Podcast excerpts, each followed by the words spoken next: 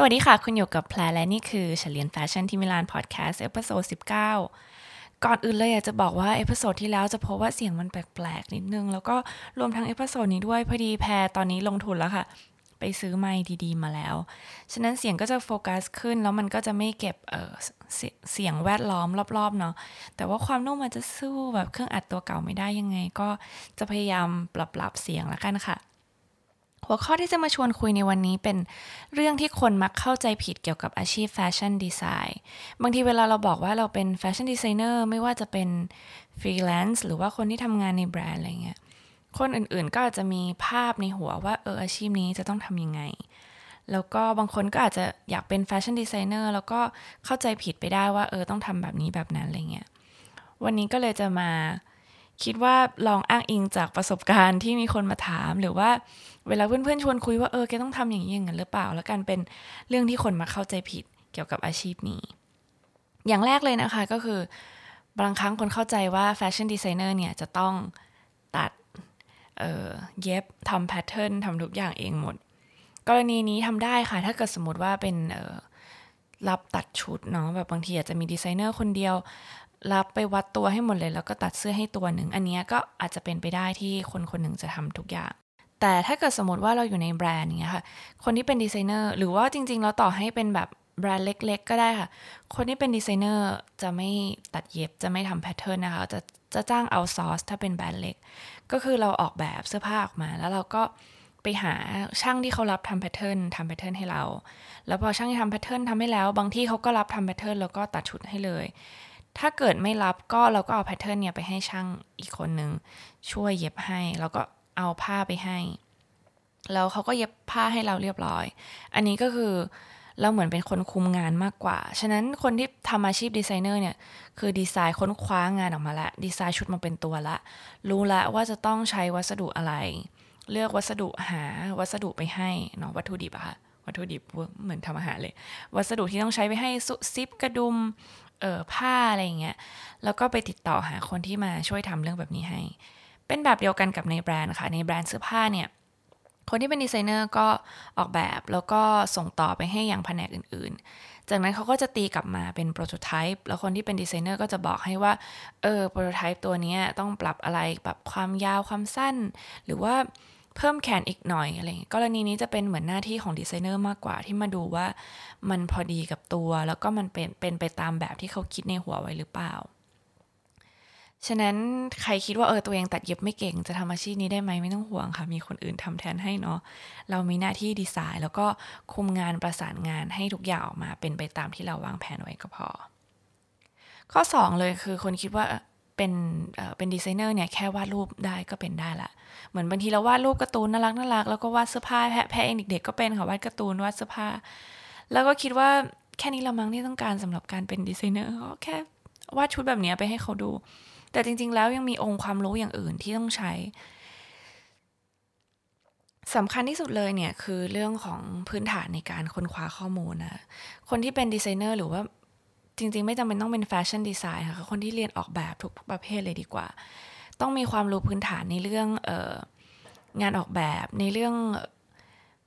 เขาเรียกว่าทฤษฎีศิลปะก็ดูเวอร์นะอาจจะไม่ขนาดนั้น แต่ควรจะมีความรู้เรื่องศิลปะไว้ว่า ศิลปะมีประวัติศาสตร์เป็นยังไง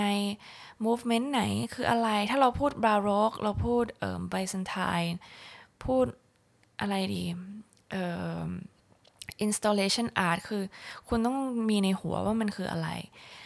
ต้องรู้กระบวนการค้นคว้าว่ามันต้องมีภาพที่เลือกมา มีมูดบอร์ด มีการคัดออกอะไรเงี้ย ไม่ใช่วาดรูปเดียวก็เสร็จเลย นี่คือพื้นฐานที่สำคัญที่สุด นอกจากนั้นถ้าเกิดได้รู้เรื่องแพทเทิร์น รู้เรื่องวัสดุ รู้เรื่อง หมายถึงว่าเรื่องผ้านะคะ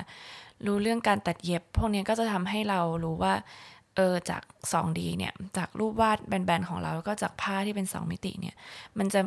ต้องผ่านอะไรมาเพื่อขึ้นมาเป็นโมเดล 3 มิติ เพื่อที่ว่าเราจะได้ออกแบบมันได้ถูกต้อง ถ้าสมมติว่าแพรไม่รู้เรื่องแพทเทิร์นอะไรเลยแพรก็อาจจะวาดการ์ตูนง่าย ๆ ขึ้นมา ถามว่าเสื้อผ้าที่แพรวาดการ์ตูนขึ้นมาเหมือนเวลาคนแต่งคอสเพลย์อะค่ะมันสามารถทำขึ้นมาได้ไหม มันสามารถทำขึ้นมาได้ แต่เราต้องอาศัยที่ปรึกษาแทนฉะนั้นมันก็ต้องมีช่างแพทเทิร์น มาช่วยให้ความรู้เรา แต่ถ้าเรารู้แพทเทิร์นดีอยู่แล้ว เราสามารถออกแบบที่หลบหลีกไม่ให้เห็นแพทเทิร์นที่ชัดเจนขึ้นมาได้ เออหมายถึงว่าเรารู้ว่าเกล็ดเนี่ยมันต้องตัดตรงช่วงอกใช่ไหมคะแล้วก็อาจจะทำลายบังตรงนั้นไว้เพื่อไม่ให้เห็นรอยเกล็ดอะไรอย่างเงี้ย ฉะนั้นถามว่าถ้าวาดรูปเป็นอย่างเดียวเป็นดีไซเนอร์ได้ไหม ก็ถ้าจะบอกว่าแค่วาดรูปมาเราไปตัดชุดได้เราเป็นดีไซเนอร์ ถ้าเป็นอย่างนั้นมันก็ได้ แต่ถ้าเกิดพูดว่าเป็นดีไซน์เลย มันก็ต้องอาศัยการค้นคว้าอาศัยการวิเคราะห์ เพื่อให้ออกมาเป็นผลงานหนึ่งชิ้นเนาะฉะนั้นก็จะบอกว่าแค่รูปวาดอย่างเดียวเนี่ยเออไม่พอ อีกอย่างหนึ่งก็คือถ้าสมมติว่าใครคิดว่าเอารูปในในติยสารไปให้ช่าง แล้วก็จากกางเกงขายาวขอเป็นกางเกงขาสั้นแทนนะช่าง แต่เอาลายนี้เลย แบบนี้ไม่เรียกว่าดีไซเนอร์เนาะขอแอบไว้นิดนึงแล้วกัน ถ้าเกิดทำแบบนี้แล้วขายได้เยอะ ๆ อะไรเงี้ยจะเรียกว่าเป็นแบบนักธุรกิจแทนแบบมองเห็นความต้องการของตลาดอะไรเงี้ยแต่ก็ไม่ได้เป็นดีไซเนอร์แล้วกันค่ะ อันนี้ขอชี้แจงไว้นิดนึง อย่างที่สามคือเป็นอะไรที่แพรเองก็เป็นเหมือนกันเหมือนตอนเราเรียนจบอะค่ะเราก็คิดว่าเออเนี่ยการที่เราเป็นแฟชั่นดีไซเนอร์เนี่ยคือเท่ากับเราต้องทำแบรนด์ของตัวเองได้ แล้วบางคนก็คิดว่าเออเราก็ออกแบบเองทำเสื้อผ้าเป็นอยู่แล้ว ติดต่อช่างอะไรอย่างเงี้ยก็คงจะจบ แต่จริง ๆ แล้วการที่เราเป็นดีไซเนอร์ไม่เท่ากับการที่เราจะได้ทำแบรนด์ของตัวเองนะมันยังต้องอาศัย skill อื่น ๆ ความรู้อื่นๆอีกตั้งเยอะ ตอนแพรลองทำแบรนด์เล็ก ๆ ก็คือรู้เลยว่า you ต้องการคนที่มาบริหารนะคะ ต้องดูแลเรื่องสต็อก ต้องจัดการเรื่องการขาย ปิดการขายให้ได้ ต้อง push เนาะ ต้องทำให้งานออกแบบของเราขายได้จริงน่าสนใจ แล้วก็ต้อง เออ แล้วก็ต้องดูแลเรื่อง marketing คือมีหลายส่วนมากที่ต้องทำถ้าเกิดเราไปศึกษาจากแบรนด์ที่ตัวดีไซเนอร์เองเป็นเจ้าของแบรนด์ อย่างเช่นมาร์คเจคอบเอยเออวาเลนติโนเอยอะไรเงี้ยไม่ไม่นับดีไซเนอร์ที่ไปทำให้กับแบรนด์ที่เขามีตำนานมาแล้ว อย่างอย่างคาร์ลลาเกอร์เฟลด์ทำให้ชาแนลอะไรเงี้ยเพราะนั้นเขามีทีมบริหารอยู่แล้วนับแบบมาร์คเจคอบทำแบรนด์เองเนี่ยเราจะพบว่าเขาอะมีคู่หูนะคะเขามี partner ที่ช่วยดูแลฝั่ง business อยู่ ลองไปดูได้เลย หรือแม้แต่แพรเคยฟังเออ masterclass ของแอนนาวินทัวแอนนาเขาก็ให้คำปรึกษามาตรงๆเลยว่า ดีไซเนอร์รุ่นใหม่ที่มีความสามารถทุกคนเนี่ยแนะนำให้หา partner ทางด้านธุรกิจไว้ เพราะว่าถึงแม้ว่าเราจะมีไอเดียที่ดีแค่ไหน แต่ถ้าเกิด สินค้าชิ้นนั้นมันขายไม่ได้อะมันอยู่ไม่ได้ด้วยตัวของมันเอง เราก็ไม่สามารถผลิตงานออกมาได้ อีกอย่างเออในการทำแบรนด์จริง ๆ แล้วเนี่ย มันก็จะต้องมีสินค้าชูโรงคือชู creativity ของเรา แล้วก็จะต้องมีสินค้าที่เน้นทำกำไร อย่างแบรนด์เสื้อผ้าที่เราเห็นเนี่ยปกติแล้วตัวเสื้อผ้าไม่ได้เป็นตัวที่ทำกำไรมากที่สุด ตัวที่ทำกำไรจริงๆ กับเป็นอ c เซสซอรีอย่างกระเป๋าเเครื่องสำอางอะไรอย่างนี้แทนมากกว่า ซึ่งคนที่จะมาดูแลส่วนตรงนี้ ก็เป็นฝั่ง marketing ด้วยที่มาช่วยคุม เคยไปอยู่ออตอนที่ไปฝึกงานที่อิตาลีอย่างนี้ใช่ไหมคะดีไซเนอร์ออกแบบชุดเสร็จแล้ว แล้วก็จะต้องมีทีม marketing อยู่ดี เข้ามาบอกให้ว่าเออเนี่ย ตัวนี้สวยนะ น่าจะทำเป็นสีดำด้วยเพราะคนซื้อแน่ๆอะไรเงี้ยซึ่งเนี่ยจะเป็นจุดอ่อนที่ดีไซเนอร์บางทีอาจจะเห็นได้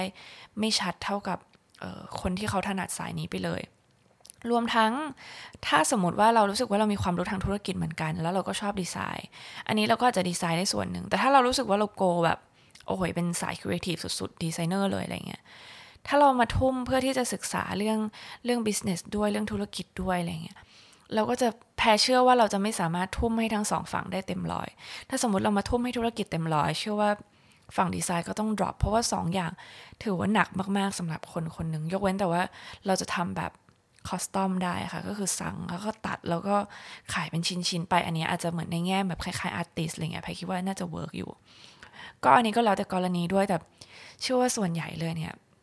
เรียนแค่แฟชั่นดีไซน์อย่างเดียวคือไม่พอจริง ๆ แล้วก็แค่ตัวคนเดียวเนี่ยทำแบรนด์ให้ประสบความสำเร็จเหมือนแบบให้ใหญ่โตได้ โดยที่เราเป็นทั้ง Creative Director แล้วก็เป็นทั้งเอ่อ CEO อะไรเงี้ย เป็นเรื่องที่ miracle มาก ๆ อันนี้ก็ อยากจะให้ลองคิดให้ถี่ถ้วนแล้วก็วางแผนดีๆแล้วกันค่ะ ข้อที่ 4 ก็คือเออ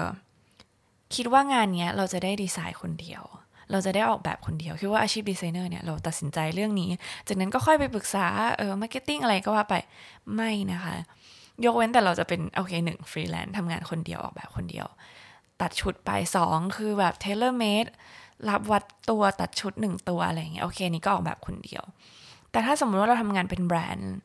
ไม่นับแบรนด์เล็ก ๆ ที่แบบทำเองคนสองคนอะไรอย่างเงี้ยแล้วกันค่ะ แบรนด์ใหญ่ ๆ งานออกแบบเป็นงานที่ทำเป็นทีมนะคะ ทีมในที่นี้คือไม่ได้หมายความว่ามีเฮดดีไซเนอร์คนเดียว แล้วก็คนที่เหลือมาช่วยเออมาช่วยค้นคว้าข้อมูลอย่างเดียวอะไรเงี้ย คนที่เหลือก็ได้ช่วยออกแบบด้วย โดยที่ Head Designer เนี่ยเขาก็จะเป็นคนบอกธีมว่าเออธีมที่เราทำกันรอบนี้เนี่ยคืออะไรนะ ซึ่งอาจจะรับมาจาก Creative Director อีกที Creative Director คือ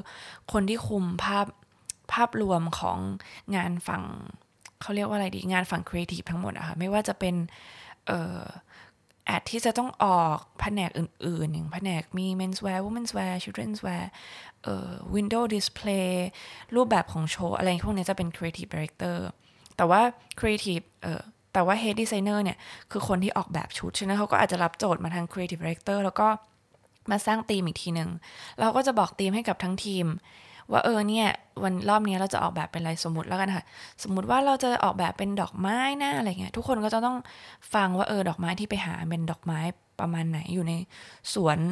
หรอหรือว่าดอกไม้ในป่าอะไรเงี้ย แล้วก็มานำเสนอมาแชร์กัน พอเขาสรุปได้แล้วว่าเออเนี่ย แปะมูดบอร์ดของทางแบรนด์ไว้แล้วว่าเราจะมีอารมณ์มูดแอนโทนประมาณนี้ ทุกคนก็จะออกแบบไปค่ะว่า เออ ดูทรงแล้วเนี่ยที่แปะมา reference เนี่ยเออ รูปอ้างอิงที่แปะมาเนี่ยเราออกแบบเป็นทรงประมาณไหนได้บ้าง เพื่อไม่ให้